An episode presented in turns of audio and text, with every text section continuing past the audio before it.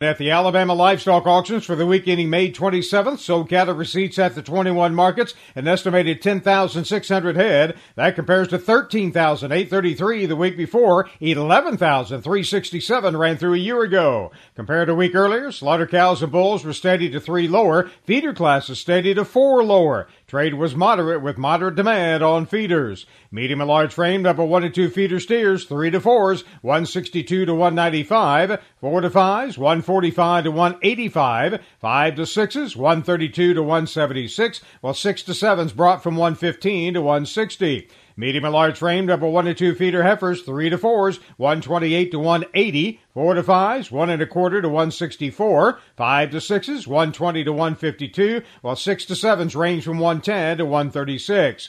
Slaughter cows boning 80 to 85% lean, A50 to 1200 pounders, went from 70 to 85. Lean cows, A50 to 1200 pounders, brought from 49 to 75, while yield grade number one slaughter bulls, 1500 to 2100 pounders, range from 90 to 113. Randall Wiseman, Southeast AgNet.